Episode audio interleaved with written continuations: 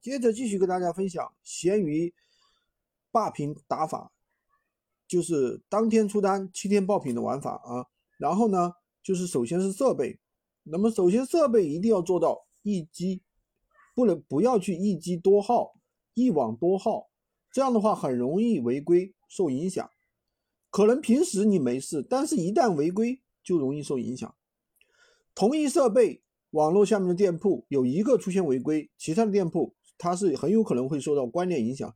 所以说我们一机一卡一号还是很有必要的。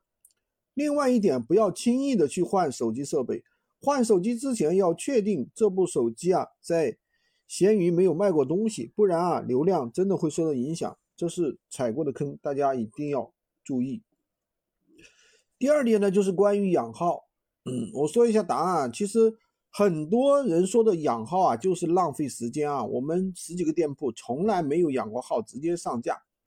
当然了，活跃一下，做一下活跃啊。不要让系统认为你是机器人，还是有好处的。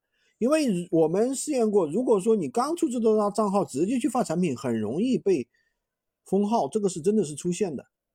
因为这样操作下来呢，这但是呢，不要把养号当做一个很重要的事情。其实养号它就是一个伪命题，对吧？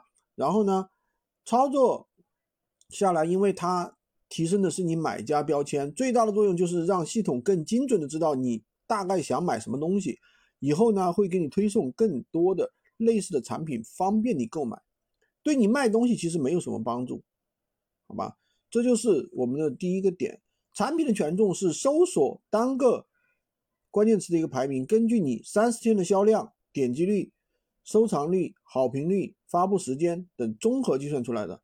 店铺权重呢，是客户搜索商品的排名的依据。当然还要考察你的售后啊、违规啊、二次访问啊，对吧？这一些方面。